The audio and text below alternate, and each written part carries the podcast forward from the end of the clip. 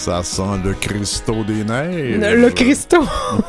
le Christo. Le Christo des neiges. Ça, c'est de la grammaire. Quel? Celui euh, de la place des promenades à Saint-Bruno ou celui... euh, Non, le vrai. Ah, le vrai? Le vrai, celui qui vient du nord de la Suède. C'est le grand-père de Greta. Hey, ça va être toute qu'une émission, cette dernière avant les fêtes, n'est-ce pas? Tout un cadeau. Hey, bienvenue à Aime la vie tout le monde.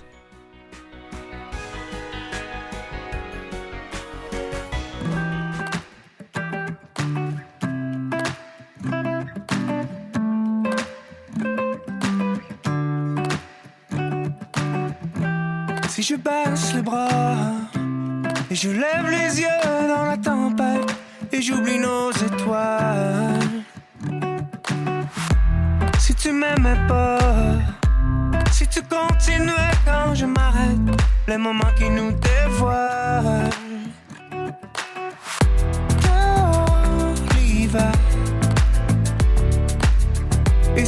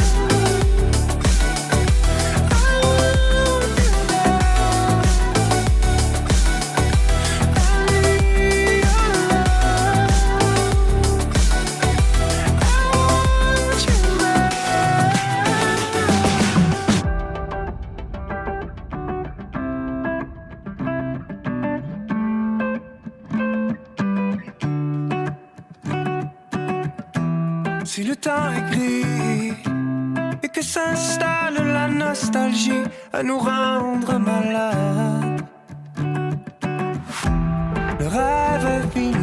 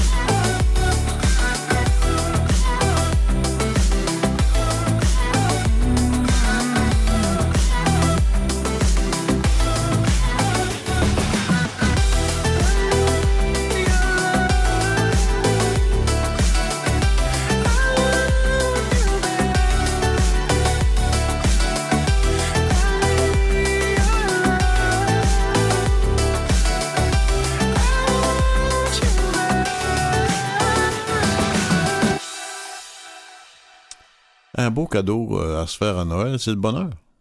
Ben là, mais hein? Ben oui. Ben oui. On essaie de. Tu fais-tu des rétrospectives? Tu sais, quitte à, à pas faire de, de, de voyons, comment t'appelles ça, là, des, des prises de décision que tu tiens pas au début de l'année, là, des... Oh, c'est des résolutions de nouvelle année. Non, je parle pas de ça. Je Mais tu fais-tu de- une rétrospective, toi, de ton année? À l'âge que j'ai, ce serait bien trop long. Une année, c'est une année, là, ton année est ton année, ça change pas, Ah non, il faut que je fasse les 78 en même temps. OK. ouais. c'est un tout, tu sais, ça se divise Bon. pas. C'est- c'est- Parce que je me dis, tu sais, si on veut s'offrir le, le bonheur euh, à Noël, peut-être qu'une des premières choses à faire, c'est regarder ce qui nous empêchait de l'atteindre ou ce qui l'entravait un petit peu dans l'année, Ouais, puis moi, tasser ça. Moi, je pensais plutôt du au partage. C'est le fait que d'être heureux, ça entraîne un devoir d'être heureux parce que ça se partage, c'est contagieux, puis tout ça. Ben, pourquoi pas insister là-dessus? Fait que j'ai pris deux, trois petits extraits du bouquin là-dessus.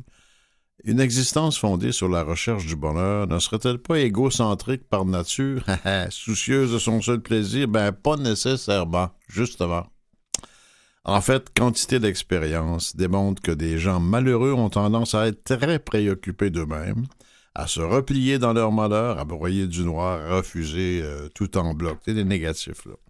En revanche, les gens heureux, On les salue. oui, on les ça. salue en bloc. Ouais. Les gens heureux sont plus sociables, souples, créatifs et plus aptes à tolérer les frustrations de la vie quotidienne. Ils se trouvent donc plus aimants et plus indulgents que les gens malheureux. C'est le sens même de cette émission qui s'appelle Aime la vie. Il a choisi la bouteille à moitié vide ou le verre à moitié vide et non pas euh, ben, à, Ben, à moitié plein ou à moitié vide. Déjà, quand on questionne On commence à se questionner dans quel collant tu, appartiens, toi, là. de ce temps-ci de l'année, on ne sait jamais euh, où ça mène. Si le bonheur est en effet un droit, parce qu'il est une, compos- une composante essentielle, il savait aussi un devoir, donc, parce qu'il est contagieux. Chaque fois qu'une personne rayonne de bonheur, et pas uniquement de joie, Mhm. son attitude déclenche le processus semblable dans son entourage. On met ça en dessous de l'arbre de Noël avec le reste, son propre bonheur. tu sais. Quand un autre démontre ouvertement sa détermination à profiter de sa vie malgré ses limites et quelles que soient les circonstances, en utilisant de façon optimale ses ressources et celles de son environnement physique et humain, il éveille un goût très net de faire la même chose pour les autres autour de lui. C'est communicatif. Quand tu regardes une partie de hockey à la télévision, ou euh, au Centre Bell, ou ailleurs, ou, euh, un match de, football, si tu es avec cinq ou six personnes, puis il y en a deux ou trois qui sont excités, qui crient hurrah à chaque fois qu'il y a presque un but, je dis presque un but parce qu'on parle des Canadiens, il n'y a pas de but, c'est juste des presque un but. À chaque fois qu'on s'énerve avec ça, c'est communicatif et les autres s'énervent avec. Tu viens, tu viens qu'à aimer ça. Pas qu'ils ratent un but. Le fait qu'ils vous disent qui compte, mais ça, c'est un autre Le domaine. fait qu'ils ont failli presque, ça, ça apporte de la joie quand même. Qu'ils ont failli presque compter un C'est la seule joie disponible avec le Canadien, de toute façon. Je sais pas, moi, j'ai plus de TV. Tu vois, je voulais jouer au Nintendo. En fin de semaine, j'avais oublié que j'avais plus de TV. Fait qu'on avait rien le- pour le plugger dessus. Fait que Oh, j'écoute pas le mon hockey. Dieu. En tout cas, oui. Je voudrais te citer quelque chose. Nous tenons pour évidentes, pour elles-mêmes, des vérités suivantes. Tous les hommes sont créés égaux. Sais-tu de qui le- le- je cite le texte? Parce que je, je veux le rapporter parce qu'on le fait plus. C'est le contrat social de Rousseau. Hey, j'étais Hein? là, mais ça me dit tellement quelque chose. Oui, philosophie, euh, philosophie 2 au cégep, je crois. Exactement. Rousseau. On, on l'oublie après, tu sais. Mais Oui. le, le vieux Rousseau, là, il y avait pas mal d'affaires qui avaient pas tort, le petit maudit. Et s'il avait beau marcher avec une canne et avoir du rhumatisme, on dirait une affaire, il savait penser correct. Il pensait plus droit que ça, ouais, c'est ça, c'est ça. C'est sûr. Donc, nous tenons pour évidentes, pour elles-mêmes, les vérités suivantes. Tous les hommes sont créés égaux. Ils sont doués par le Créateur, lui à son temps, c'était ça, de certains droits inaliénables. Parmi ces droits se trouvent la vie, la liberté et la recherche du bonheur. Les gouvernements sont établis parmi les hommes pour garantir ces droits et leur juste pouvoir émane du consentement des gouvernés. Ça, c'est, regarde, les politiciens disent, non, mais ils font rien, mais ils, ils en parlent Ça, pareil. j'allais dire, j'étais, oui, c'est super C'est la même chose, c'est tout à fait d'actualité, tu sais. Toutes Mais- les fois qu'une forme quoi de une- toutes les fois qu'une forme de gouvernement devient destructive de ce but, le peuple a le droit de le changer ou de l'abolir et d'établir un nouveau gouvernement en se fondant sur des principes et en l'organisant en la forme qui lui paraîtra la, meilleure, si on veut. Mais c'est exactement ce qui se passe là, à la veille des fêtes. Il y a combien de pays actuellement qui sont en manifestation majeure? On pourrait dire que c'est des mauvaises nouvelles parce que ça crée des morts, des blessés, des déplacés, mais c'est aussi une bonne nouvelle d'aimer la vie parce que c'est des gens qui se réveillent et qui disent c'est assez de se faire avoir, de se faire manipuler, etc. Ben oui. Et je pense que c'est une forme de bonne nouvelle. Je pense qu'il faut les, les soutenir. C'est une façon de partager nos bonheurs que de permettre aux autres d'en avoir aussi. Effectivement, puis je veux juste revenir sur ce que tu as dit tout à l'heure quand on- tu parlais de notre capacité à contaminer les autres par notre bonheur, mais aussi par le fait que les gens qui, dans leur euh, difficultés personnelles ou dans leurs limites personnelles, c'est ce que tu as dit, euh, pouvaient euh, malgré tout démontrer qu'ils en retiraient le maximum de potentiel. Ça m'a ramené au concept dont tu parles souvent, qui est la capacité euh, de s'adapter et la capacité, la non-résistance au changement. Le faire avec, finalement, qui est ta clé du bonheur numéro un. Fait que finalement, c'est que c'est ça. Absolument. Ça, ça se tient, ce que tu dis. T'es cohérent, Robert. Ben, j'espère à l'âge que j'ai. Mais ça veut dire une chose, c'est que si le bonheur est contagieux, c'est que la résilience aussi est contagieuse. On reviendra là-dessus une autre fois. Mais c'est aussi important que le bonheur au niveau de la contagion.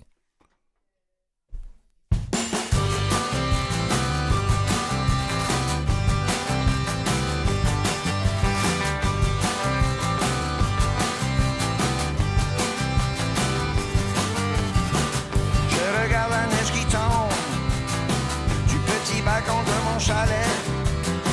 Et les mésanges qui se rassemblent, comme s'ils se donnaient tous des câlins. Dans mon fourneau, une tourtière chauffe, c'est la recette de ma grand-mère. À la radio, les chansons de fête me rappellent des beaux ma belle. Y a-t-il quelque chose dans mon vin? Dis-moi pourquoi je me sens si bien. Au bord de l'océan. Au loin, j'entends les enfants glisser et leurs parents qui leur crient rentrer. Même pas 5 heures, le soleil couché, mais y a des bons films à la télé. Y a-t-il quelque chose dans mon vin? Dis-moi pourquoi je me sens si bien? Y a-t-il quelque chose dans le vent? Oh non, c'est juste descendre au bord de l'océan. Oh non, c'est juste au bord de l'océan.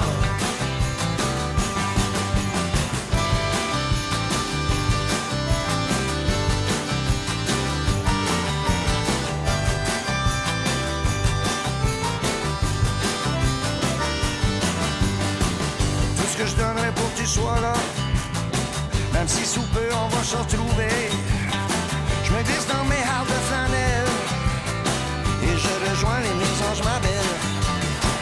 Y a-t-il quelque chose dans mon vin? Dis-moi pourquoi je me sens si bien? Y a-t-il quelque chose dans le vent? Oh non, c'est juste descendre au bord de l'océan.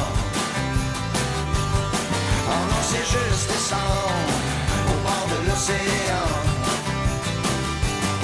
Oh non, c'est juste bord de l'océan. Non, c'est juste descendre au bord de l'océan. Moi, ça n'a pas l'air comme ça quand on me regarde, mais j'ai été longtemps et je suis toujours aussi fasciné par la danse moderne. J'ai suivi ça depuis très, très longtemps, puis j'ai même suivi Béjar pendant un bout de temps avec les bonnets du 20 Je suis maniaque de ça. Et on a avec nous aujourd'hui euh, deux égéries. J'irai jusque-là de, de la danse moderne. J'ai vu ce qu'ils font sur, sur vidéo. Euh, Émilie Dumers, du, Dumers, Demers, qui est, Demers. qui est danseuse, un peu chorégraphe ses bords, et qui s'occupe de ça. De, de, de ça- de- ergothérapeute aussi, ça, ça m'a Oui, euh, exactement. impressionné. Ouais, Oui. ouais, ouais. Et Isabelle Leblanc, Oui. danseuse et pas toujours bien dans sa peau qui fait mal. Ouais, c'est ça. Danseuse, c'est peut-être un grand mot, mais euh, Oh, moi, j'ai vu ce que vous faites. C'est- Tu sais, danser, ça prend pas grand-chose pour bouger, pour exprimer quelque chose. vrai. Parce que c'est ça, Mhm. danser, là. Oui, c'est fait. vrai. Et moi, vrai. je pense que vous êtes danseuse. C'est pas parce que vous faites pas des entrechats, vous marquez pas ces pointes. euh, hein? C'est pas Là, ça je suis d'accord avec vous dans ce cas-là.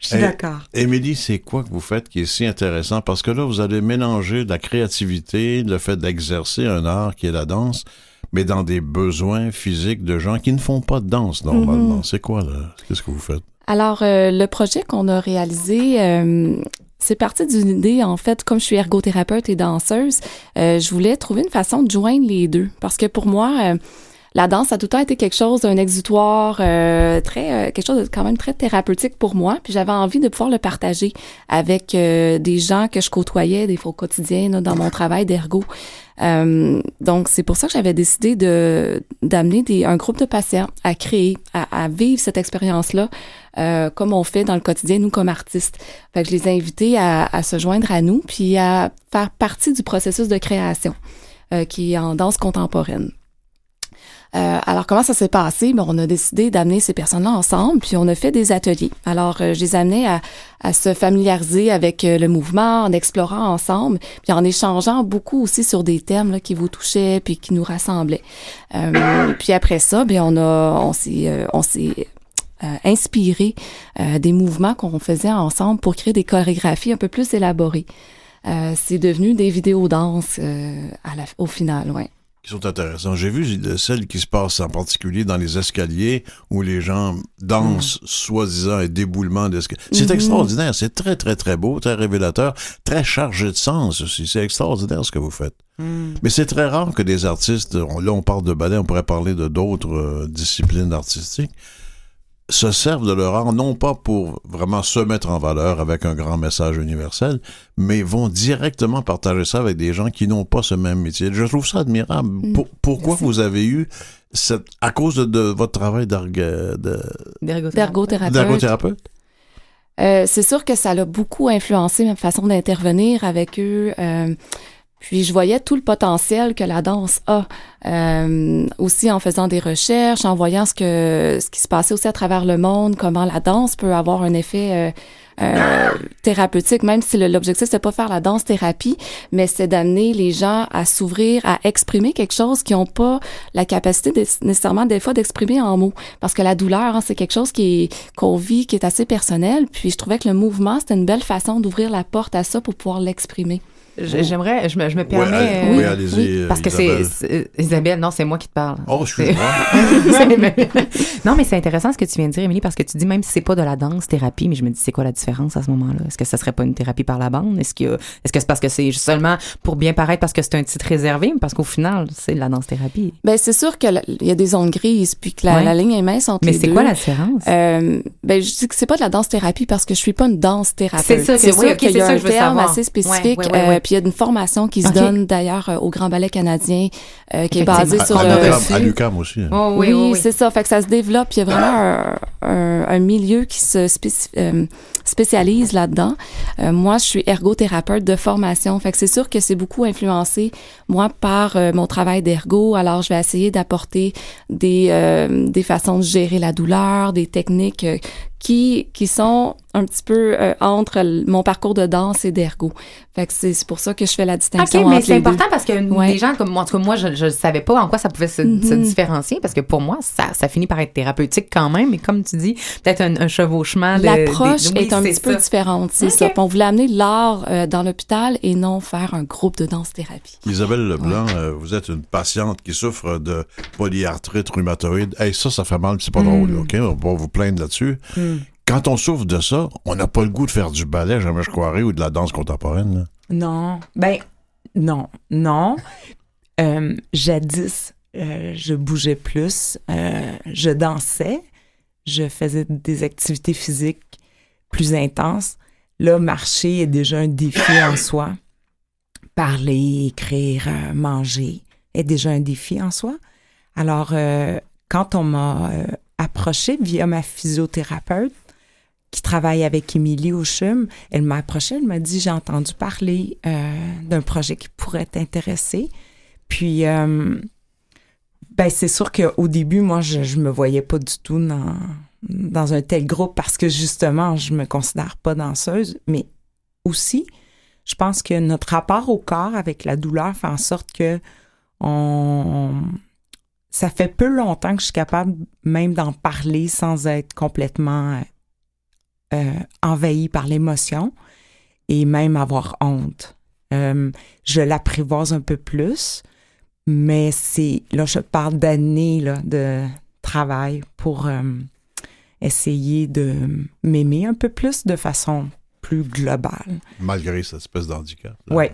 Ouais, ouais, puis tu sais d'isolement aussi de parce que on en on, on- j'ai beaucoup de rendez-vous médicaux et l'approche il faut être très concise, hein, faut être très préparé, puis ça ça va, je suis capable, j'ai mes petites feuilles, puis euh, j'ai mes questions, puis mais là, ça fait du bien d'avoir une approche qui est différente où il y a un volet éducatif comme Émilie le disait bien, il y a un volet éducatif où elle nous donnait un peu des des des comment dire une éducation, oui, pour comment arriver à apprivoiser la douleur, mais aussi éviter d'être Par la physiologie aussi. Oui. là. ou d'aller complètement dans le rouge, tu sais, d'aller dans une zone où on exagère justement, mais ouf, pour arriver à reprendre le quotidien, ça va être très difficile. Puis euh, l'autre partie qui est intér- bon, moi en tout cas que j'ai trouvé vraiment aussi très très intéressante, c'est la plus grande partie ce qui était de justement se réchauffer un petit peu, mais aussi de bouger avec avec avec nos capacités et incapacités, avec nos limites, sans jamais aller euh, dans la douleur, tu sais, sans jamais, mais surtout d'être porté par Émilie puis par Simon, qui sont euh, les deux euh, chorégraphes, danseurs, puis Émilie en plus ergo. C'est d'arriver à, à, à pas être toujours en contrôle aussi. Parce que quand on est patiente, j'ai l'impression, en tout cas pour moi, c'est que ça demande toujours une grande organisation. Puis là, pour une rare fois, j'étais comme portée justement par quelque chose de plus grand que moi. Et, et c'est plus facile de travailler sur un physique difficile, ingrat pour le moment, à travers la créativité qu'à travers des exercices trop, trop astreignants, trop froids, finalement. Euh, oui, du moins, ça, ça amène d'autres choses. Je pense que l'apport qui a été euh, extrêmement, euh, j'allais dire nutritif intérieurement, là, qui était une belle nourriture, c'est de voir aussi l'implication à la fois d'Émilie, de Simon, mais aussi des autres membres de la troupe des danseurs professionnels qui étaient très à l'écoute, qui sont des gens magnifiques, qui dansent merveilleusement bien, des belles personnes, mais qui étaient à l'écoute, mais de voir qu'est-ce qu'ils faisaient, c'est- qu'est-ce que ces personnes faisaient à la lumière de ce qu'on leur donnait, ou ce qu'on leur disait, ou ce qu'on leur donnait comme mouvement. Puis pour moi, qui est place à la beauté, euh, là, je voyais qu'il y avait quelque chose de plus grand qu'on était en train de créer ensemble. Puis d'ajouter du beau, ça permet dans la souffrance, dans la maladie, c'est comme un baume pour moi. J'ai l'impression que on arrivait là parfois, pas reculons jamais. Les autres participants, participantes, on arrivait là de façon vraiment, on avait envie de participer. Mais c'est certain que c'est exigeant, tu sais, juste de se déplacer puis d'arriver euh, à. Le au- PEP était pas toujours au maximum. non, exact. Puis, tu sais, il y a les épaules, tout était ouais. un petit peu raide. Mais ce qui est beau, c'est à chaque fois le sourire des participantes. Puis du participant, c'est de voir le sourire, mais aussi comme l'amitié. Et on ne parlait plus de nos bobos. Puis ça, moi, c'était un peu ma crainte aussi que ça soit comme un déversoir de « Oh, moi, j'ai telle maladie. j'ai C'est correct d'en parler, c'est correct, mais je voulais pas que ça soit uniquement axé là-dessus parce que c'est constamment dans mon quotidien. Mais c'est la créativité, la création qui apporte ça, parce que quand vous dites, Oui. quand on le fait ensemble, on va déjà beaucoup plus grand que soi-même devant sa- son propre malheur. Tout là. à fait, tout à fait. C'est beau, c'est beau, puis il y a une forme d'abandon aussi.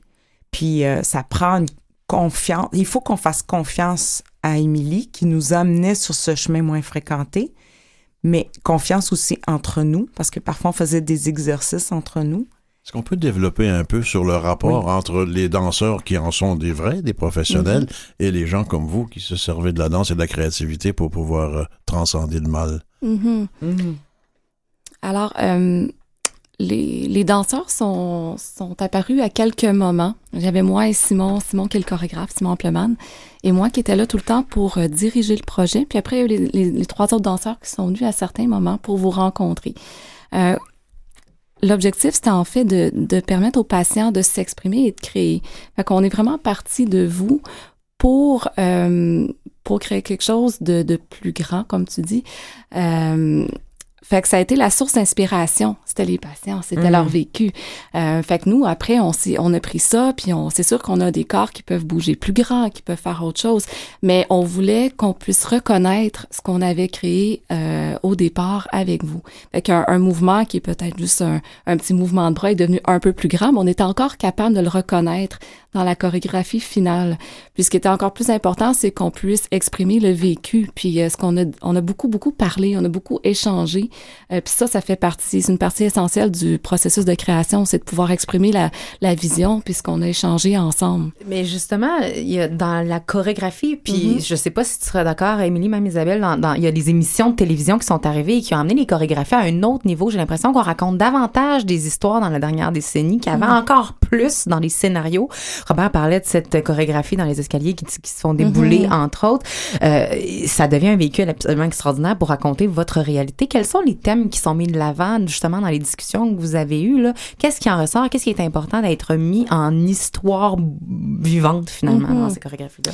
Euh, dans le thème des escaliers, tu pourras euh, compléter, Isabelle, si tu vois autre chose, mais euh, on était parti de l'idée de, des obstacles qu'on a au quotidien. Euh, puis tout le monde en vit. Puis euh, on s'était dit, bon, les escaliers, c'est quand même quelque chose qu'on perçoit tous de façon différente selon notre condition. Pas pire, Euh, pas pire, oui. tu sais de quoi on parle? Euh, alors, on, on a mis ça juste comme, comme propos. OK, l'escalier, qu'est-ce que ça représente pour toi? Puis on, on a échangé là-dessus. Puis après, on, les mouvements qui sont ressortis, on les a transférés dans le lieu. Parce qu'il faut dire que le projet a été créé au début, on était dans un local, on échangeait, on Mhm. créait, puis après on a transposé cette gestuelle-là dans quatre lieux différents de l'hôpital. Alors on a vraiment comme investi un lieu différemment. Fait qu'on dansait littéralement dans l'escalier. Fallait modifier un peu la gestuelle et l'interpréter aussi. Euh, mais l'idée en arrière, c'est vraiment de d'exprimer comment comment l'escalier au quotidien. Mais pour certains, c'est juste monter euh, quatre marches. Pour moi, c'est très difficile. Tu sais. Puis chacun avait sa propre vision de la chose. Fait qu'à travers les, les cinq danseurs, on exprimait un peu cette façon-là que chacun avait de de voir les obstacles. Est-ce Ouais. que ça exclut euh, des performances publiques? Euh, dans ce cas-ci, ça a été euh, tout a été devant la caméra. Alors, on a vraiment choisi de, de ce médium-là pour que ça puisse aussi durer dans le temps. Puis, on avait envie de- d'explorer un petit peu plus la vidéo. Euh, donc, il y, a, il y a eu du public dans une des capsules un petit peu parce que c'était dans la, la cafétéria, là, dans la zone publique. Alors, c'est sûr qu'il y avait un petit peu de gens qui, qui regardaient, mais ça n'a pas été présenté Mais c'est pas, le- c'est pas le public. but de l'opération. Non, c'était pas. C'est pas le but de performance publique, de théâtre et de scène. Là. Pas dans ce cas-ci. Il y a eu d'autres projets avec la compagnie euh, Amplement de danse. Euh, il y a beaucoup de projets qui sont faits euh, participatifs avec la communauté. C'est vraiment une des missions principales de la compagnie. Euh, puis souvent, ça a été, ça a mené à des, des présentations publiques. Par exemple, en France, on avait été à Dieppe où on avait créé avec euh, la population, avec il y avait des petites filles de 8 ans ou même plus jeunes, 6 ou 7 ans, avec des un groupe de personnes euh, plus âgées de 80 jusqu'à 80 ans. puis euh, c'est eux qui avaient performé, puis per- performé devant leur euh, devant leur communauté aussi. Fait que oui, ça arrive. Il y a beaucoup de projets comme ça dans la compagnie, mais pas pas pour ce Comment vous êtes perçu dans le milieu de la danse professionnelle? Comment je suis perçue? Bonne Ou question. votre- la, la, la, Non, mais pas la troupe, vous, quand même. Le- groupe. Euh, votre mouvement, en fait. oui. Ah, c'est intéressant comme ouais, question. ouais. Euh, c'est sûr qu'on s'inscrit beaucoup dans une approche, euh, j'allais dire encore participative et avec la communauté parce qu'on on est beaucoup dans, dans des milieux, des écoles défavorisées. euh, on se promène dans différents milieux. euh, puis je pense que c'est quelque chose qui revient souvent, mais on a aussi tout un volet. Euh, euh, tu sais, on a une performance sur scène euh, de danse contemporaine. On est juste les, les cinq aussi. Fait qu'il y a plusieurs volets, mais je dirais que... C'est magnifique ce que vous faites. merci. Euh, Isabelle Leblanc et Émilie Demers. Ça fait plaisir. Merci les filles, joyeux Noël. C'est gentil, merci. Canal aime la vie. Aime la vie avec Emmanuel Robitaille et Robert Blondin. Restez des nôtres parce que dans la prochaine partie de l'émission, on en reçoit de la grande visite. Beaucoup de visites. So, Attends.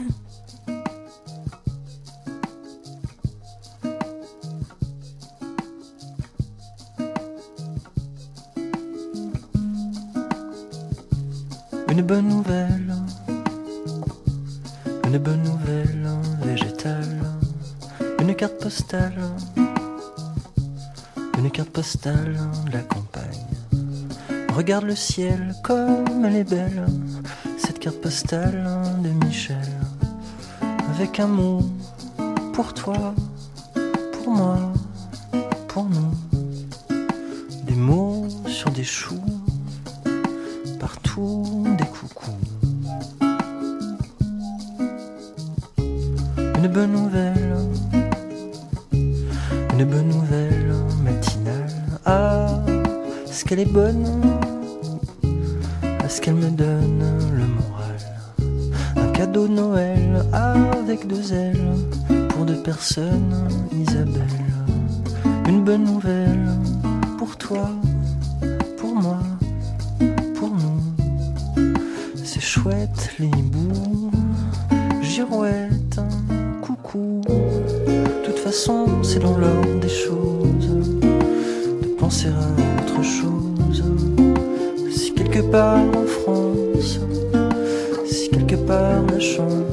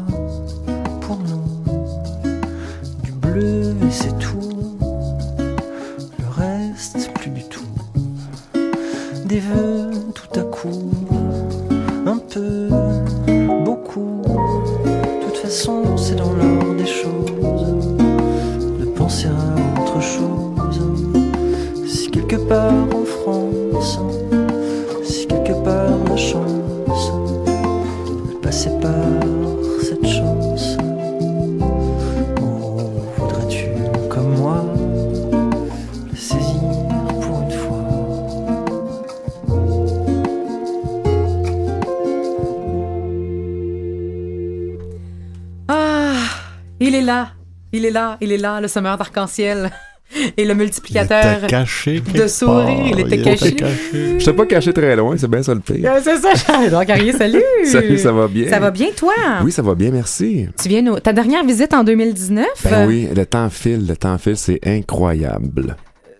Oui. Ben c'est ça, Ben, ça va vite, ça va Ah, vite. mon Dieu. Je attends un peu, là, je suis en train d'entendre, je me disais, mon Dieu, mais qu'est-ce que je suis en train de manquer? Mais c'est vrai, et euh, aujourd'hui, tu nous, euh, tu nous rappelles, en fait, de l'importance des nouvelles que l'on consomme. Tu sais que, euh, et petit aparté avant que tu commences euh, ta chronique, non, mais euh, je mets souvent, je pense que je le mets une fois par trois, quatre mois sur ma page Facebook personnelle, cette phrase-là qui dit, tu sais, notre diète est beaucoup plus que ce que l'on mange, c'est ce que l'on regarde, c'est ce que l'on écoute, c'est ce que l'on consomme, c'est ce que l'on consulte, c'est ceux avec qui on se tient. Ce que l'on aime. C'est beaucoup plus de choses et je trouve que tu nous parles un petit peu de notre diète Oui, euh, du temps de des cette fêtes. façon-là. Exactement. Oui, exactement. Diète du temps des fêtes. Donc, euh, ce qui s'en vient pour nous, pour bien des gens, hein, c'est souper de Noël, rencontre en famille, des retrouvailles entre les amis. Euh, on va parler de quoi, selon vous, hein, dans le temps des fêtes? On Oh, risque- pas lui, pas lui. Ben, c'est- c'est- Pas lui. inévitablement. Et on va parler de Trump, on va parler... Hein? Aucune du- chance. Peut-être pas chez toi. Pas chez nous. pas chez vous. On va parler Non. de terrorisme, on va parler de l'oléoduc, Oh, on va parler des choix vestimentaires de Catherine Dorion, peut-être aussi, euh, des gilets jaunes, la corruption fédérale, tout ça. On dirait que quand on se regroupe, quand on se retrouve, euh, je sais pas pourquoi, mais on a tendance à parler de ce qui nous choque, de ce qu'on n'aime pas, de ce qui nous dérange. Puis au final, ben, on a l'impression que, coudon, on a-tu invité l'optimisme et le, et, le, positivisme au souper, et rarement on dirait qu'ils sont à la table avec nous. Alors, je me suis dit, mais pourquoi on n'essaierait pas justement à Noël cette année d'amener avec nous un petit peu de, de soleil, un peu de couleur, un peu de bonnes nouvelles? Euh, que, que, que oui. Alors, je dirais chasseur de ciel gris, que peut-on faire? hein? Voilà. Bon, premièrement, il faut savoir que un des optimismes notables, c'est Bill Gates. Hein. Euh, dans un numéro spécial du Times euh, l'an dernier, en fait, il expliquait que les événements faisant référence à la bon, guerre civile, catastrophe climatique, etc., aussi horribles soient-ils, ont lieu dans un contexte plus largement positif. Dans l'ensemble, selon Bill Gates, le monde va mieux. Lui-même se décrit comme un optimisme euh, un optimiste pardon impatient. Alors euh, si Bill Gates l'a dit, ça doit pas aller si mal que ça. Moi, je, le Êtes-vous- re- je rejoins ses rangs. Êtes-vous optimiste ou euh, pessimiste particulièrement vous? Voyez le Demande à Robert. Ça dépend à quelle heure. Ah, OK.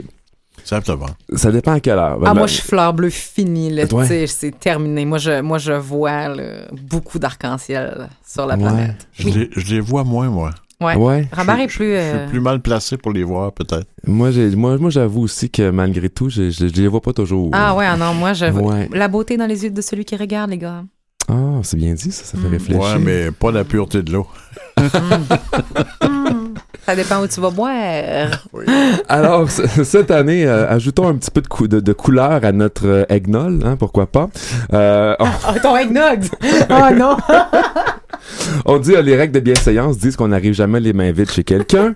Alors, euh, pourquoi ne pas arriver, pourquoi ne pas suggérer de ne jamais arriver sans une bonne nouvelle au souper? Alors voilà, Oui. c'est lancé. Euh, voilà. Les bonnes nouvelles, par contre, on doit se le dire, et c'est un peu la faute des médias, elles sont pas toujours faciles à trouver. Oui, c'est ça, parce que là, on lance un défi à tout le monde, mais on n'est pas sûr qu'on le sait où aller chercher ces affaires-là. Exactement. Le- On peut le- écouter Aime la vie, ça c'est une chose, là, Ça, mais à c'est une part chose. ça. ouais. les, les médias sont en, en bonne partie responsables de cette espèce de pessimisme global qui nous tire vers le bas. Moi-même, journaliste, je, Absolument. je- je fais partie un peu de, de la, de la cause. Euh, c'est vrai, il y a peu de place pour les bonnes nouvelles, mais malheureusement, il y a des sites et il y en a un qui, euh, qui, qui, qui, en fait, qui, qui est fait ici à Il y en Montréal. a plusieurs. Faut chercher, faut prendre la responsabilité responsabilité de les chercher. Exactement. Quoi qu'on devrait pas avoir à chercher tant que ça, Exact. selon moi. C'est là, oui, Euh, voilà. Global Goodness, euh, malgré le titre en anglais, c'est un site qui est fait ici, euh, tout près à Montréal. Euh, c'est une vitrine, dans le fond, qui est consacrée à du contenu positif, où on va axer des textes sur, sur des solutions, sur l'engagement social des, des gens, des organisations, des sociétés qui œuvrent dans plein de domaines qui ont un impact positif sur l'humain. Ça a été fondé par le comédien Laurent Himbaud. Je sais pas si vous vous souvenez de lui. On a reçu euh, Laurent l'année dernière pour Ah oui? ce projet-là d'ailleurs, un entre autres, mais oui. Parce Ben, que- il jouait dans Watatata. oui. Ben, c'est ça, je m'en allais. Là, tu me voles mon Oh, punch. excuse-moi. C'était le père des couillards. C'est vrai, le père des couillards de Stéphanie et de. Michel? J'ai- Oui, ben j'ai juste euh, Hugo Saint-Cyr dans ben la oui, tête. c'est Ben oui. Alors voilà. Donc, euh, Hey, de- salut de- à tous les enfants des années 90. Voilà. Donc, Ouais. euh, Laurent Hébou a, a donc démarré ce projet-là, ce qui expliquait à un de mes collègues, euh, Alexandre Vignon à la presse, il disait que la nouvelle positive est basée sur la possibilité de passer à l'action. Des nouvelles qui informent, il y en a plein à la télé, il a entièrement raison. Donc, on veut aller plus loin et motiver le passage à l'action avec un site, par exemple, comme Global Goodness. Mhm. Si chaque personne fait une action positive à chaque jour, ça ferait des millions d'actions positives et c'est comme ça qu'on pourrait peut-être changer le monde. Alors, c'est ce que euh, M. Imbeau souhaitait en démarrant donc ce site-là. Tu te souviens des scouts où il y avait toujours de la bonne action quotidienne? Ben oui, Effectivement, la BA. On rejoint Oui. ça, hein? Tout à fait. Puis on, on mettait de l'avant donc ces, ces bonnes, ces, ces, ces- ces choses-là positives qui faisaient partie de notre quotidien, effectivement. As-tu des exemples de ce qui va bien? Tu l'as-tu consulté, ce site-là? Hey, mon Dieu, j'ai tellement eu de plaisir à, À le hein? consulter. Ben oui, puis là, j'ai dit, je vais, je, vais, je vais vous donner du matériel là, pour le, le temps des fêtes. Je vous donne trois bonnes nouvelles. Euh, je vous mets au défi d'amener ça à la table, donc, euh, entre deux conversations ah, sur fait qu'au moins tu nous en donnes un petit peu. Je Tu me donnes du manger. Ah, parfait. Exactement. Voilà. Première chose, euh, des coquilles. Euh, saviez que les huîtres, les coquilles d'huîtres et de moules, ça ne se récupère pas. C'est pas compostable non plus. Alors, il y a une compagnie en France euh, qui euh, s'appelle, pardon, qui s'appelle Friendly Frenchy. Il faut bien être une compagnie française pour s'appeler. Typiquement français. C'est exactement ça. Donc, la compagnie Friendly Frenchy, euh, elle, de son côté, récupère euh, auprès des restaurants euh, dans sa région tout ce qui est coquilles de fruits de mer, donc les moules, les palourdes, les huîtres, etc. Elles vont les nettoyer, les broyer et les lier entre elles avec une, une- en fait, un dérivé d'huile végétale et ils vont s'en servir pour faire des montures pour des lunettes de soleil. Ah, ah, j'aime ça. Hein? Est-ce que ça sent quelque chose? Il était Non, ça nettoyer. Oh. Première étape, nettoyage. Ah, parce que c'est proche du nez. hein? OK, continue. donc, on a ici euh, donc une alternative au plastique dans un premier temps. Mais mais, et hein. deuxièmement, ben, on vient valoriser un déchet alimentaire. Fait que c'est pas une bonne nouvelle, ça? Absolument. Merveilleux. Pendant Ça- des années, on a fait des lunettes avec des cornes de taureau et de vache, hein? Pas vrai. Ben, toutes les lunettes que tu vois en cornes, d'où tu penses que ça Ah, vient? je vais mourir. Aïe, aïe, aïe, aïe, aïe. Hein? Ah, Il y a une chance qu'on n'ait plus dans ces années-là, hein? Ouf, Ils continue. sont toujours sur le marché, hein? Excuse-moi. On Tais-toi. poursuit, on poursuit. Euh, la retenue, la retenue à l'école, une autre bonne nouvelle euh, en France. Oui. Donc, euh, la retenue à l'école. euh, on, on- on commence à douter en fait hein, de la pertinence puis de l'efficacité de demander à des enfants de recopier des phrases. About time, en bon Et français. Voilà. Euh, il y a, au collège Pierre Mendès euh, France à Paris, euh, ce qu'on fait, c'est qu'on a remplacé les retenues par du jardinage. Alors, ceci étant dit, euh, il n'est plus question de punir l'enfant par le biais d'une sanction, donc d'une copie, peu importe quoi. Euh, au contraire, on va plutôt lui l'encourager, en fait. Euh, on va plutôt l'encourager donc à avoir, euh, à s'impliquer dans des corvées vertes euh, qui vont ben, En fond, rendre l'utile à, à l'utile, tu sais, je veux dire, si la personne est en oui, retenue, c'est parce qu'à quelque part, il y a eu ben un manque. euh, Exactement. Et ce qu'on veut faire avec ça, ben, c'est justement, on, on cachera pas le jardinage et les bienfaits euh, sur l'équilibre, la santé mentale et tout ça. Ça a été largement démontré. Donc, une autre bonne nouvelle, on remplace la copie par du jardinage. Une dernière, une petite dernière pour la route? J'aimerais ça. Parce qu'il faut en choisir un pour que, tu sais, au moins, qu'on- s'il y a trois Ben, personnes qui nous écoutent dans la même ça. famille, il faut qu'au moins. avoir trois nouvelles. J'y vais rapidement. Le bio-cendrier à base de champignons qui s'appelle le mycélial ashtray.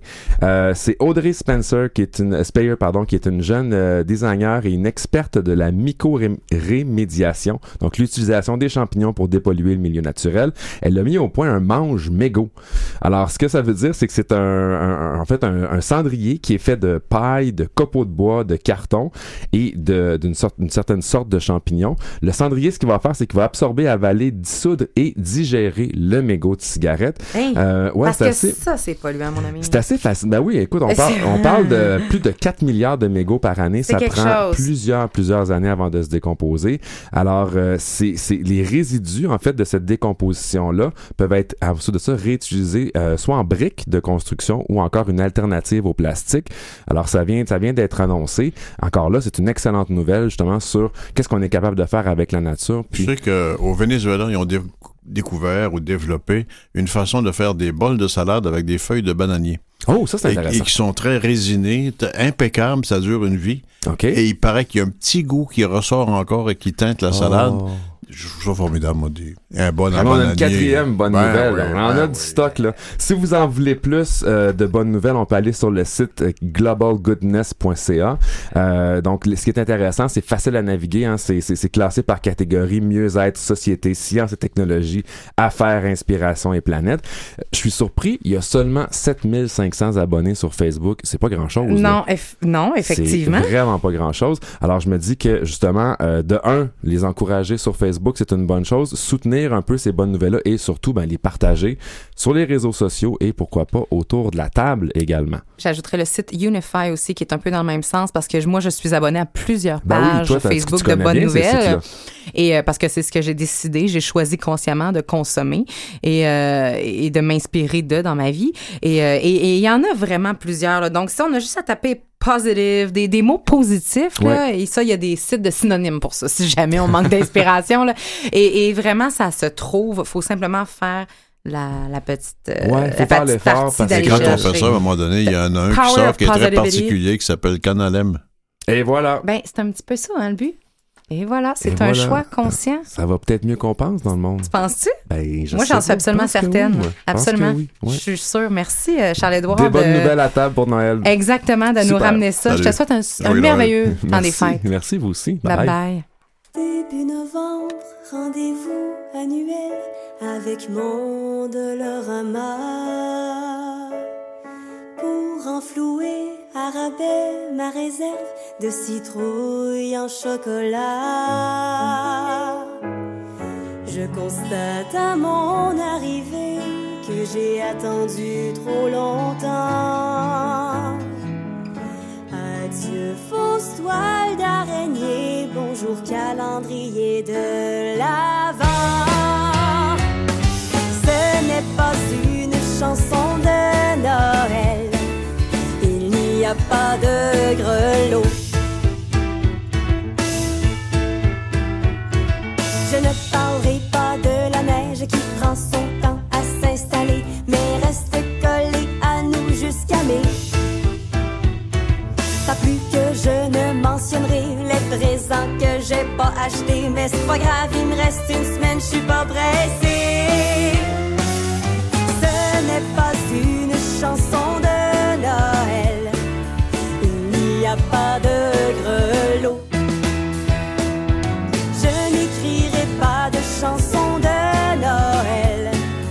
Il y en a déjà beaucoup trop. Et que dire de Hanouka? Oh non, j'irai pas là. Et que dire de la tourtière? Ah, mais il y a des véganes qui vont écouter ça. Et que dire du beau sapin? Ah, même ça, c'est touché. Et que dire de tout l'amour de nos proches qui pensent qu'on peut faire fitter six parties en trois jours?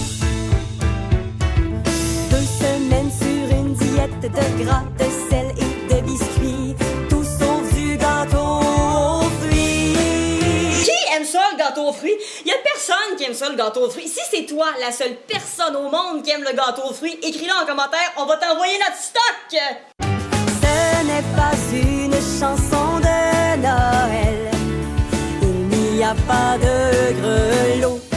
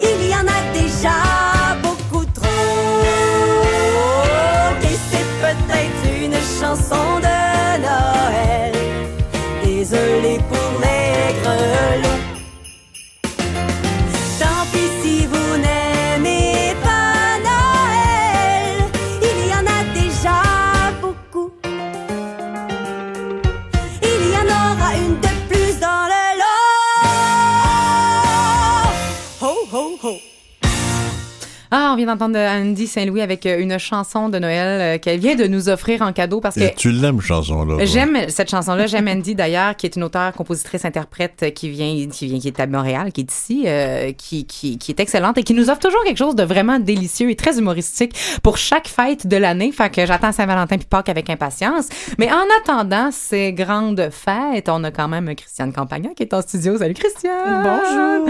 Et dernière chronique inclusive de 2019. Oui, une petite revue de presse où euh, ce que j'ai fait, c'est que je suis allée chercher des choses dans différents articles pour parler un petit peu de, de fêtes et de Noël inclusifs euh, sous différents aspects. Euh, Ben, c'est quand même le temps de l'année où ça serait le fun d'inclure tout le monde. Là. Ben voilà, et Si d'éviter là. d'inutiles malaises. À commencer par... euh, on ne juge pas les corps et on ne commande pas l'alimentation des autres cette année pendant le temps des Ah, hey, fêtes. oh, ça, c'est une pire. Vous? Hey, s'il te plaît? on ne juge pas les corps et on ne commande pas l'alimentation des autres Oh, cette année ça, pendant les là. fêtes. Un article sur le site de Lifehacker invitait à la fin novembre les Américains à éviter le food shaming qu'on pourrait Ah, traduire wow, wow, par wow, wow, wow, wow. culpabilisation alimentaire à l'occasion de Thanksgiving, mais je pense qu'il s'agit de conseils qui sont, bonnes, qui sont bons pour tout le temps des fêtes. Alors, ce que la journaliste propose, on fait la trêve complète et chacun fait ce qu'il veut, c'est-à-dire, ça, premièrement, ça concerne autant les commentaires dits aux autres que ceux à soi-même. Oh, wow. Si vous décidez de prendre une deuxième pointe de tarte, ne le dites pas en comptant les calories ou en disant Ah, c'est pas Ah, raisonnable, mais je vais en de prendre pire. une deuxième quand même. Si votre belle-sœur mange avec appétit, aucun commentaire. Peu importe son poids. Pas de mention du nombre de calories à table. Votre petite nièce est végétarienne ou végétalienne. Pas de commentaire. Votre cousin, au contraire, lui, empile les tranches de boulettes, les- les- le- la boulette par-dessus la tourtière. Pas de commentaire non plus. Votre cousin évite le gluten. Pas de commentaire non plus. Par contre, un petit conseil que dit la journaliste et que je partage, c'est que si vous avez une diète particulière, pour une raison ou pour une autre, de santé ou idéologique, à- et que c'est, par exemple, un potluck, là, amenez un Hum. plat consistant pour vous. Euh, j'ai un ami végétarien qui s'était porté volontaire pour amener la crème glacée maison pour le dessert à un, un souper de jour de l'an. Puis là, il s'est surpris qu'il y avait rien à manger pour lui dans les plats principaux. Il faut quand même s'aider un petit peu. Non, tout à fait. peu, peu importe la raison, là, qu'il s'agisse d'une al- d'une allergie ou d'un choix, ben on amène La, un plat la même en logique que Christiane s'applique pour les, les mecs qui sont pas végétariens pantoute. Oui, Hein? Si on s'en va chez des amis végétariens, apportez-vous votre tourtière. exactement Euh, ça. Le ragoût de boulette, moi, m'en faire un s'il faut, là. C'est ça, exactement. Puis on pense que commenter une perte d'emploi, c'est une, une perte d'emploi, une perte de poids, pardon. J'aime- beau lapsus. Quel beau lapsus. Mais c'est peut-être à cause de ça que la personne a perdu du poids, puis c'est pas une bonne nouvelle. C'est Peut-être qu'elle était dépressive. ou qu'elle- ou qu'elle a, ou qu'elle a engraissé parce qu'elle a mangé ses émotions, Peut-être qu'elle qu'elle a a- stressé. Parce qu'on est, on est toujours certain que c'est un compliment qu'on fait, mais la personne, elle peut avoir eu euh, des ennuis, une dépression, des ennuis de santé. Ouais. Euh, Peut-être qu'elle a des troubles alimentaires qu'on encourage, Ça, c'est la très important, ce pour que tu une perte de là. poids. Ouais.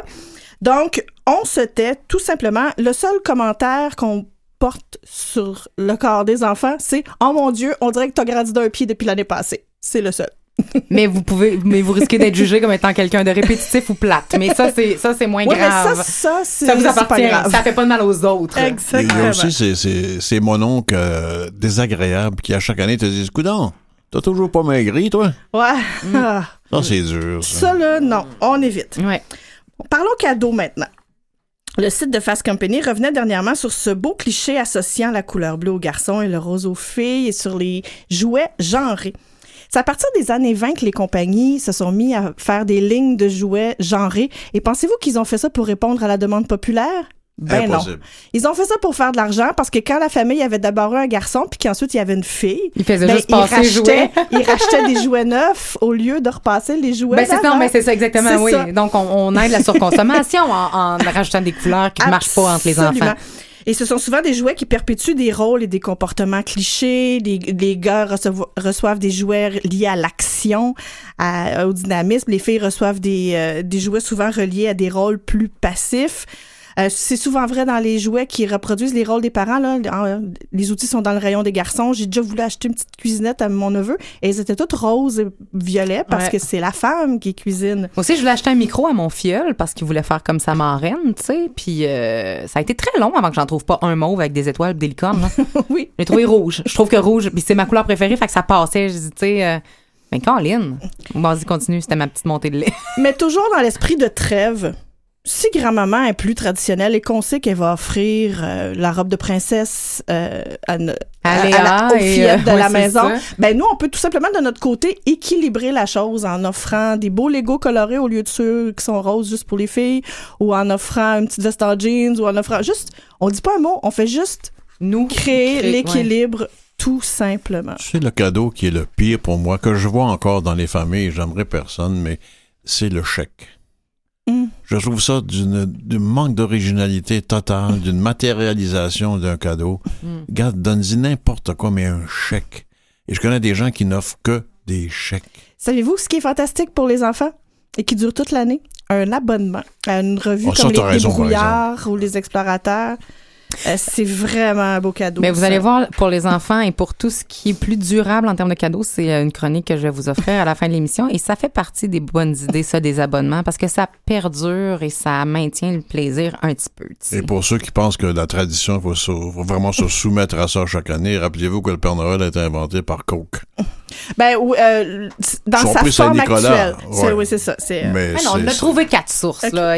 C'est une famille de Père Noël, mais on le savait pas avant cette année. Alors, une troisième petite chose concernant des fêtes inclusives. Qu'est-ce qui arrive si quelqu'un dans votre famille a changé de genre? Ben, tout simplement, vous rappelez euh, que si, si la personne le fait, c'est pour son bien.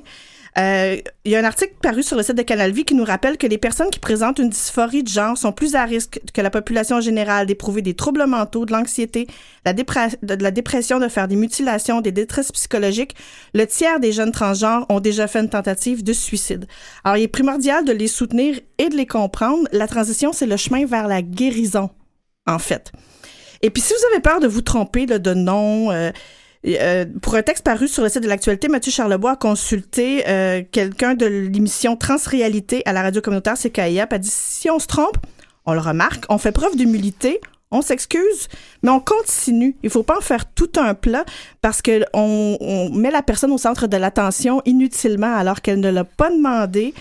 Euh, Et est-ce qu'on conseille, puis moi je vais la poser la question, est-ce qu'on conseille d'aller en discuter directement avec la personne? Je veux dire, les personnes qui sont transgenres ou en transition, on, sont- on peut Oui. leur parler de oui, ça? Oui, oui, mais peut-être pas devant tout le monde. Non, c'est ça, d'aller dire- Si, vous, si vous êtes une personne à qui elle se confie d'habitude, sinon, ben, c'est peut-être pas euh, tout d'un coup, parce que vous, euh, vous dites, ah, je vais avoir l'air cool, je vais m'y intéresser. Il faut pas la mettre sur la sellette. Mais simplement En aller fait. la voir et lui dire écoute, je pense que je me suis trompée dans là. Comment tu veux qu'on se parle? Comment T'en es rendu où? D'aller à la source peut-être, ça euh, justement de le mais prendre. au- des fois, la personne, elle veut juste décrocher aussi. Donc, il faut pas que, que Ok. chaque. Oh, c'est peut-être pas des sujets du moment du porter des fêtes. là. C'est comme, comme le En fait, fait, de donner des conseils, par exemple. C'est quelque chose de plus désagréable. Comme là. le souligne. Mathieu Charlebois dans l'article, vous êtes peut-être pas la première personne qui se trompe cette Mhm, semaine, peut-être ouais. même pas aujourd'hui, et que si chaque incident se transforme en conversation de 30 minutes, ça devient lourd pour la personne. Absolument. Euh, c'est elle qui subit la situation et euh, c'est faut pas qu'elle la mette dans le rôle du piéton qui a failli se faire frapper et qui s'en va consoler le conducteur qui conduisait trop vite tout le temps. Donc, euh, on fait pas comme si de rien n'était, on s'excuse, Ouais. puis on. La personne est habituée parce que ça arrive probablement souvent. Et il faut tout. Voilà, il faut surtout se rappeler de pas la mettre sur la sellette inutilement. Alors, c'est. Ah, une dernière petite chose peut-être. Les bisous et les câlins, là, c'est optionnel.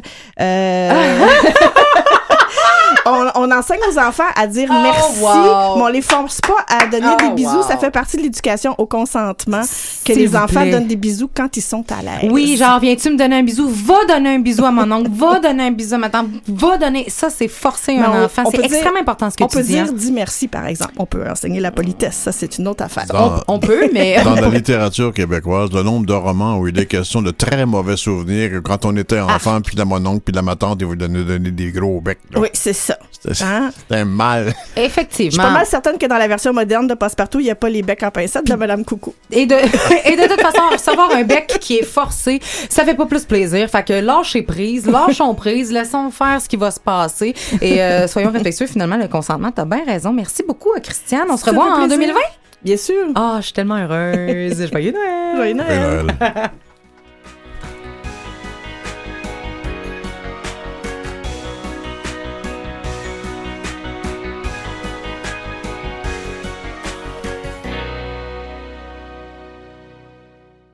Adopter un Et aime la vie. Hey! Bon, hey, on jase. Ben, c'est quand même un party de Noël, un petit peu. Non, on, c'est quand même on jase à droite et à gauche. Mais c'est parce on- qu'on est resté dans le party de Noël que Christiane nous en Ouais, parce que ça nous fait réagir sur beaucoup, beaucoup d'éléments, dont un des éléments dont on discutait ensemble, Robert euh, et moi, et je sais pas si vous allez être d'accord aussi, c'est cette idée-là. Quand est-ce vas avoir un chum? Quand est-ce que tu vas avoir une blonde? Tu sais, quand la personne, ça fait longtemps qu'elle est seule, quand les femmes entre 20 et 40 ans de ce monde-là, euh, Ah ouais. c'est une pression sociale qui est énorme quand on est euh, homosexuel, quand on est célibataire depuis longtemps, quand on a eu une relation qu'on n'a pas dit à personne, puis que là, peut-être qu'elle est terminée, puis qu'elle s'est pas rendue à Noël, tu sais. Il y a une pression sociale sur la structure nucléaire qu'on appelle d'une famille, là, papa, maman, puis un enfant, deux, pris- idéalement, puis une fille, puis un gars, pour que ça soit équilibré. On lâche tout ça Ben, tu sais, le, le passeport universel pour naviguer dans tous ces petits problèmes relationnels ou anecdotiques, c'est l'humour. T'as tout à fait raison. L'humour et l'autodérision, l'humour sur soi-même avant tout. On continue de parler des parties de Noël et également des, des très de d'une très belle initiative humanitaire qui va œuvrer davantage en, ben pas davantage c'est pas vrai c'est 365 jours par année mais il y a deux dates très importantes pour eux c'est le book humanitaire et ils s'en viennent nous voir dans quelques instants restez là It's Christmas time in Montreal. Sitting here in pub St. Paul, waiting for my baby to call me as more snow starts to fall. So I grab myself another beer, wishing I was far, far away from here, waiting for my baby to call me up from another hemisphere. I just want you and me warming our frozen feet. We don't need much, just us and this old Christmas tree. Got the news, my baby's coming home. Cause Christmas ain't no fun alone. Waiting by the window till you come on home. I just want you and me warming our frozen feet. We don't need much, just us and this old Christmas tree. I just want you and me home alone too on TV. We don't need much, just us and this old Christmas tree.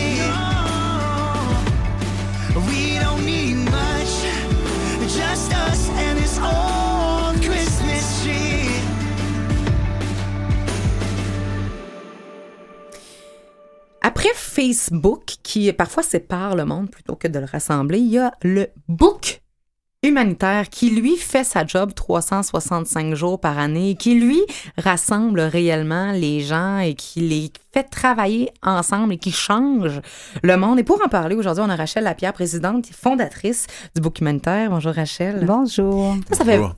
Le, le book humanitaire, c'est 2013. Ça, c'est une date qui est officielle. Officieusement, ça fait 29 ans, toi, que tu fais des voyages humanitaires. Mais il y a quand même quelque chose d'extrêmement particulier dans ton parcours euh, qui a fait que c'est comme, il y a comme une magie autour du book humanitaire. Euh, oui. En fait, ça fait effectivement 29 ans que je fais des voyages humanitaires. Euh, puis à un moment donné, les gens me disaient c'est beau d'aider ailleurs, mais il faut aider ici aussi. Donc, j'ai commencé à donner ici de la soupe dans les parcs, des vêtements. Et là, les gens commençaient à se joindre au mouvement. C'est un mouvement qui est que bénévole. Il n'y a aucun salarié. Tout ce qu'on reçoit est redonné à 100 Et euh, ben, je travaillais. Euh, au fil du temps, j'ai fait mon cours d'infirmière parce que j'aimais aider et je trouvais qu'avec un cours d'infirmière en voyage humanitaire, ben, on pouvait faire encore plus. Donc, j'ai fait mon cours d'infirmière. Je suis, euh, j'ai commencé à travailler dans ce milieu-là. On Et est en quelle année là, pour le cours infirmière? J'avais environ 40 ans. OK. OK. OK. Et euh, là, au fil du temps, euh, bon, le travail, le, le, le, le book humanitaire, euh, j'avais quatre enfants à l'époque qui étaient ados à la maison, donc euh, j'arrêtais pas. Et j'ai rempli mon garage de, de dons. Euh, j'ai rempli le garage de mon copain. Puis à un moment donné, mon copain m'a dit, tu sais, Rachel, un garage pour un gars, c'est bien important. Donc là, j'étais rendue à une étape d'avoir pignon sur rue quelque part. Et un soir, euh, j'ai fait mon épicerie et il y a quelque chose qui m'a dit achète un billet de loto. C'est rare que j'en achète. Et je pensais que c'était un dollar, puis c'était rendu à 5 dollars, juste pour vous dire que j'en achète pas souvent. Fait que j'ai acheté un gratteux. Et là, j'ai fait un peu un pacte avec euh, la vie. Et j'ai dit, si jamais je gagne, mais c'est sûr que je gagnerai pas, là, mais si jamais je gagne, ça voudra dire, ben, euh, fais le book humanitaire jusqu'à la fin de tes jours à temps plein. Et à temps plein, effectivement. Ouais. Parce que là, on s'en vient, on, on disait, tu redonnes aux autres, mais toi, tu t'en venais pas mal euh, vidé, là, quatre enfants, Ouais. un travail, euh, hum- humanitaire. Donc là, Ouais. t'es à la caisse, tu- puis tu fais un pacte avec la vie. Oui. Et là, je le gratte pas tout de suite parce que c'est un gratteux. Je l'amène à, à la maison dans un sac. Puis à la fin de la soirée, j'ai dit, c'est ça le plaisir, c'est de le gratter. Fait que moi, tu sais, je prends toujours mon temps, j'étire.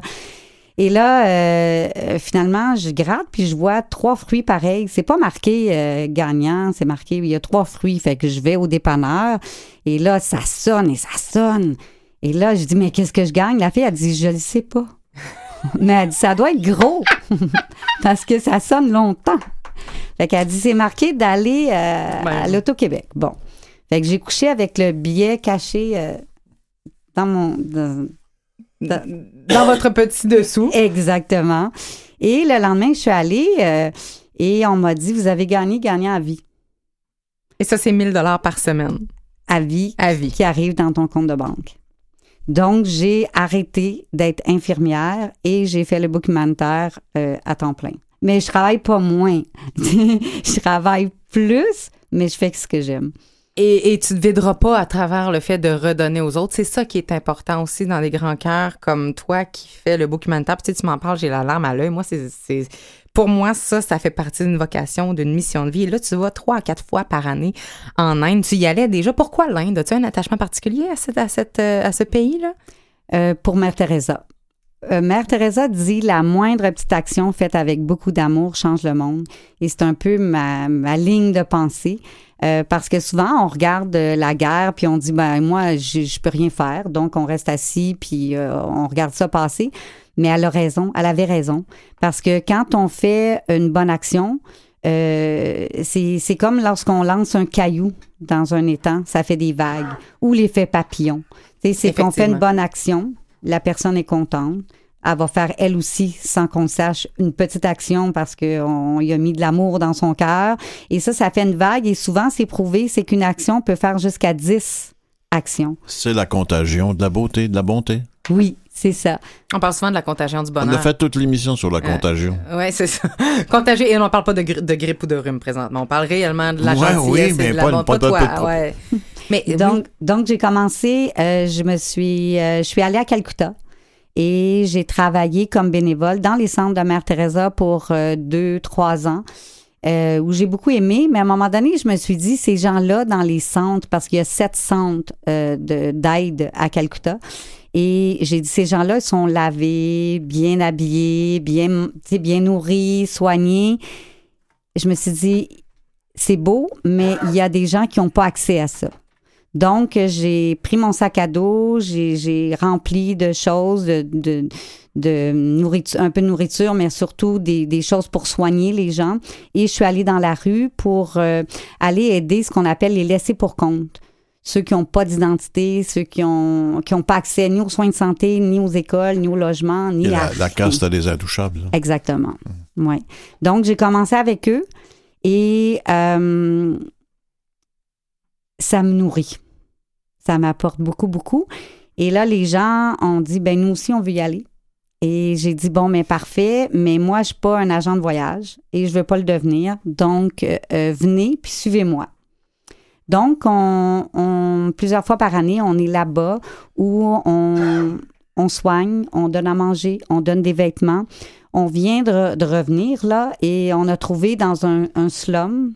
Vous savez ce que c'est un peu Non, un slum? est-ce que tu peux l'expliquer, s'il te plaît? Bien, souvent, c'est une, euh, c'est un, un endroit où c'est très, très pauvre. Souvent, c'est, ça a été au, au départ un dépotoir où les gens ont marché. Mais le film Slumdog Millionnaire, le pouilleux de millionnaire en français, c'est exactement ça. C'est exactement ça. Hmm. OK? Et, euh, ben nous, euh, c'est ça, c'est que je dis aux gens, qu'est-ce que vous êtes capable de faire? Euh, toi, tu es médecin ou infirmière, tu vas soigner, tu vas soigner des plaies. Toi, tu fais de la, construction, bien, tu vas faire un refuge. La dernière fois, je suis arrivée dans une école comme ça, dans un slum, et on me dit, euh, les jeunes filles de l'école primaire doivent aller dans le dépotoir pour aller aux toilettes. Tu sais, en sixième année, quand tu commences à être menstruée, d'aller dans le dépotoir, je, je trouvais que c'était Pas humain? pas humain. Et là, on s'est dit, bon, qu'est-ce qu'on fait? On a construit trois toilettes pour les filles et on a mis l'eau. Ça, a pris deux semaines, c'était fait. Fait quand on est parti, ça, c'était réglé. Mais souvent, on fait des petits projets. On arrive, on dit, bon, vous êtes 600 familles, vous n'avez pas d'école. OK. On s'y met tout le monde. euh, on prend les gens de la place. euh, les gens nous envoient des dons. On sort les outils et on fait, on construit une petite école. Et quand on part, c'est peinturé, les bureaux sont là. Les gens ont une énergie incroyable.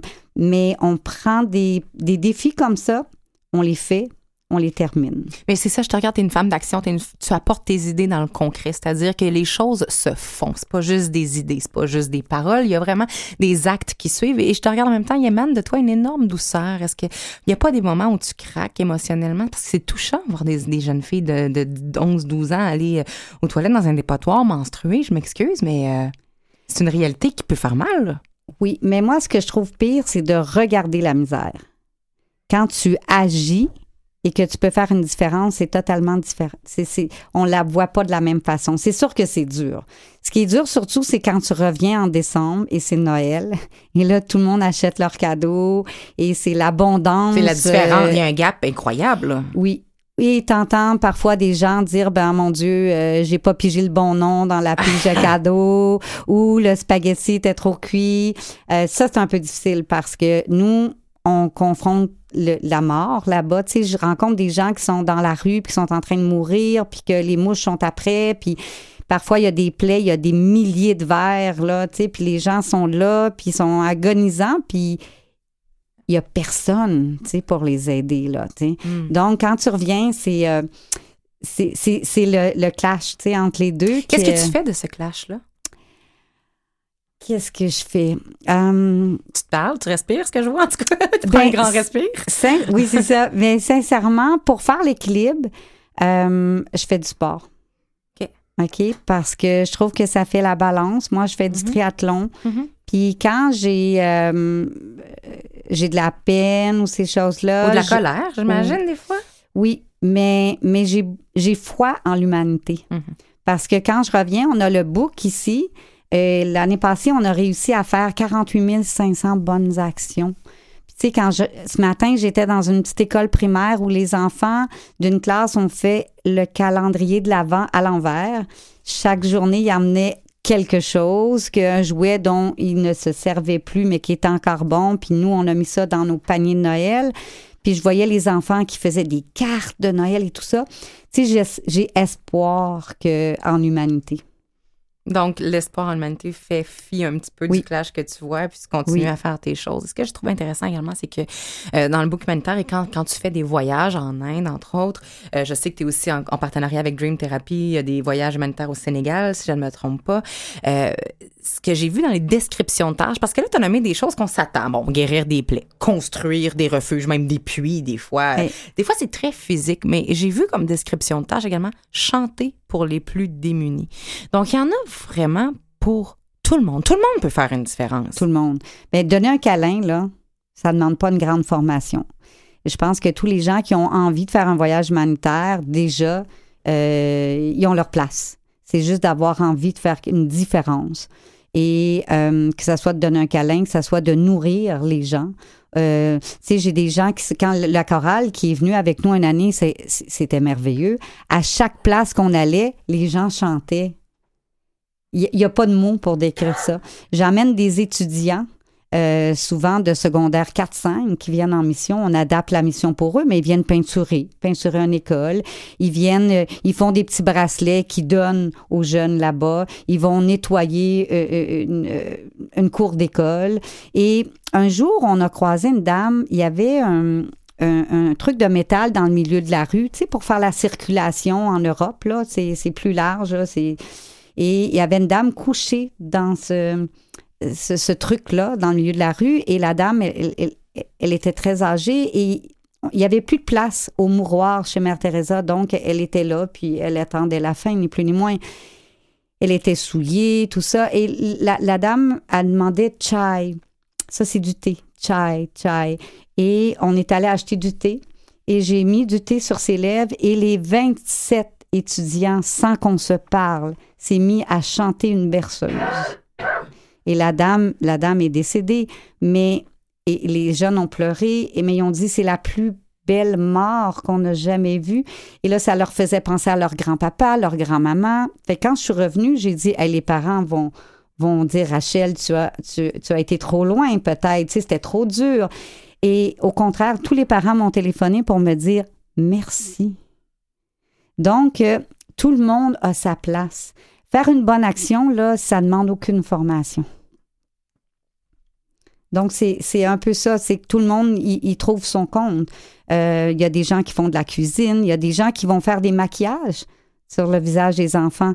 Alors, l'important, c'est d'aller chercher euh, nos forces quand on, fait du bénévolat, que ce soit ici ou ailleurs. Et juste une présence quand quelqu'un est dans une situation de maladie, de solitude extrême, ça prend juste le besoin d'exister finalement auprès d'eux. Puis ça, je pense qu'on est pas mal tous capables de le faire. Tu as dit quelque chose tout à l'heure, Rachel.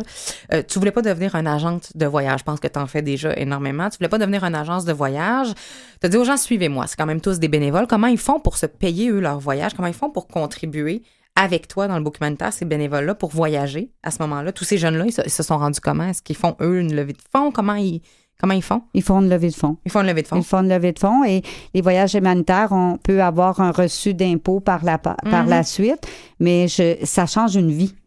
Euh, moi, entre un voyage dans le sud et un voyage humanitaire, euh, le voyage humanitaire, ben, on va prendre cette expérience-là puis on va le mettre dans notre coffre au trésor et ça va nous, on va le garder toute la vie. C'est mieux qu'un buffet tout compris euh, à se bourrer la panse. On se nourrit l'âme à ce moment-là, Oui. je pense. Et tu l'as dit tout à l'heure et avant qu'on se quitte, je veux quand même parler du projet Un toit pour toi parce que vous avez dû changer de maison. Si je comprends bien, c'est très récent. C'était le 10 décembre. Qu'est-ce qui s'est passé? En fait, euh, on a une école qui a décidé de faire la course de l'espoir pour nous l'année dernière, qui Mhm. est l'Académie La Fontaine, et ils ont ramassé 80 000 et on a trouvé une maison à 80 000 Donc, on est en train de déménager là, pour pouvoir euh, justement continuer à, à grandir. Et accueillir les gens chez vous parce que vous Oui. avez un pied à terre. Là. Vous n'êtes pas juste en voyage. Vous- on peut aller vous voir d'ailleurs pour pas vous manquer. C'est lebookhumanitaire.com et sur Facebook également. Et deux dates à retenir qui s'en viennent le 21 et le 29 décembre. Le 29, on est dans la ruelle de la Maison du Père OK. et on sert un repas de Noël complet On donne des manteaux, des bottes, des chandails chauds. Donc, euh, les gens sont bienvenus s'ils veulent nous apporter un plat qu'ils ont cuisiné. Parce que ce qui fait plaisir, là, c'est de, savoir que le petit muffin, il a été fait à la maison avec beaucoup d'amour. Ça, ça change le monde. Ça change le monde. Et ça, c'est le 29 décembre. On invite les familles à participer également. Et le 21 décembre, ça va offrir plus de 550 repas. Si je ne me trompe pas. Est-ce que c'est le 21 décembre? Ça Le tient toujours, 21 cette décembre, c'est 750 repas. Oh, qu'on a. 750. Il en Oui. manquait juste deux. ça. Voilà. dans les Laurentides. Euh, ça, c'est une activité qui revient chaque année. On a beaucoup d'activités comme ça. Pour la- plus d'informations, les gens vont sur Facebook ou notre site web. Et là. on va te suivre et on a envie de te suivre, Rachel. Merci, Merci. infiniment pour tout ce que tu fais. Merci, c'est gentil.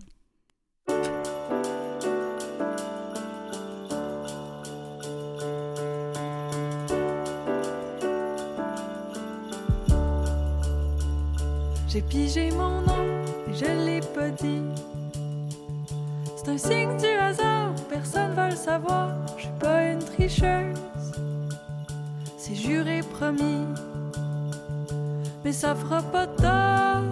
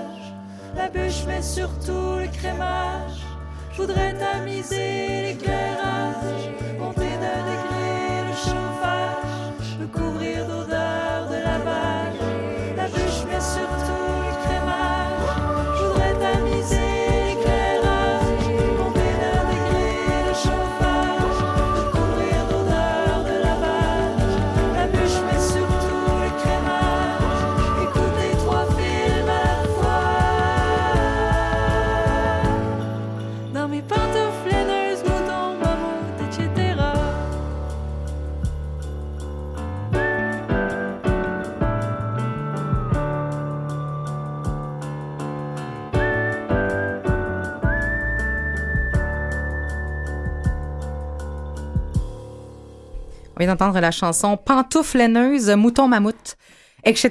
de Amusant, Jeanne Côté. amusant J'ai adoré découvrir cette chanson-là. On fait une pige de cadeaux chez nous. Euh, et quand elle commence et qu'elle dit elle a pigé son nom, puis c'est pas une tricheuse parce que ça me ressemble tellement. Nous, on, fait des blagues chez nous. On est des psychorigides sur le plan des règlements des jeux, moi puis ma sœur. c'est tellement mon genre de pas tricher puis d'essayer, en tout cas. Fait que ça m'a fait bien, bien rire. En tout cas, je sais pas, pour ceux qui font des... euh, pour ceux qui font des piges, euh, ben profitez-en. Puis si on a une chose à retenir de Rachel, si vous pigez pas le bon nom, c'est pas grave. OK? Merci.